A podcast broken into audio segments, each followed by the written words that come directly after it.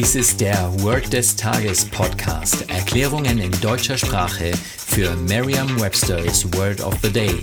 Eine Produktion der Language Mining Company. Mehr Informationen unter www.languageminingcompany.com-podcast. Das heutige Word des Tages ist Foster, geschrieben F-O-S-T-E-R.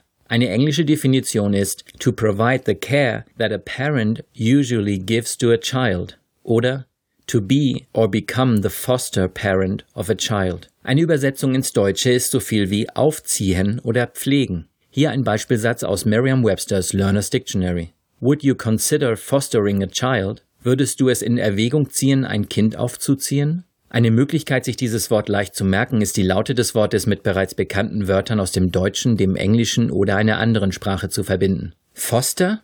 Hm.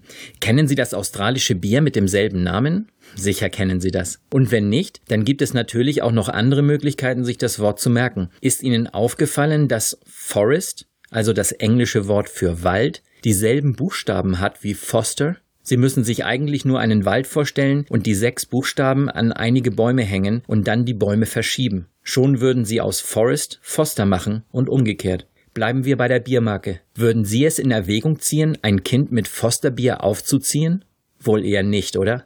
Sagen Sie jetzt noch einmal den Beispielsatz. Would you consider fostering a child? Vertrauen Sie dabei auf Ihre Vorstellungskraft. Je intensiver Sie sich die Situation vorstellen, desto länger bleibt die Bedeutung des Wortes und des ganzen Satzes in Ihrem Gedächtnis. Das war Word des Tages mit Carsten Peters von der Language Mining Company. Mehr Informationen unter www.languageminingcompany.com-podcast.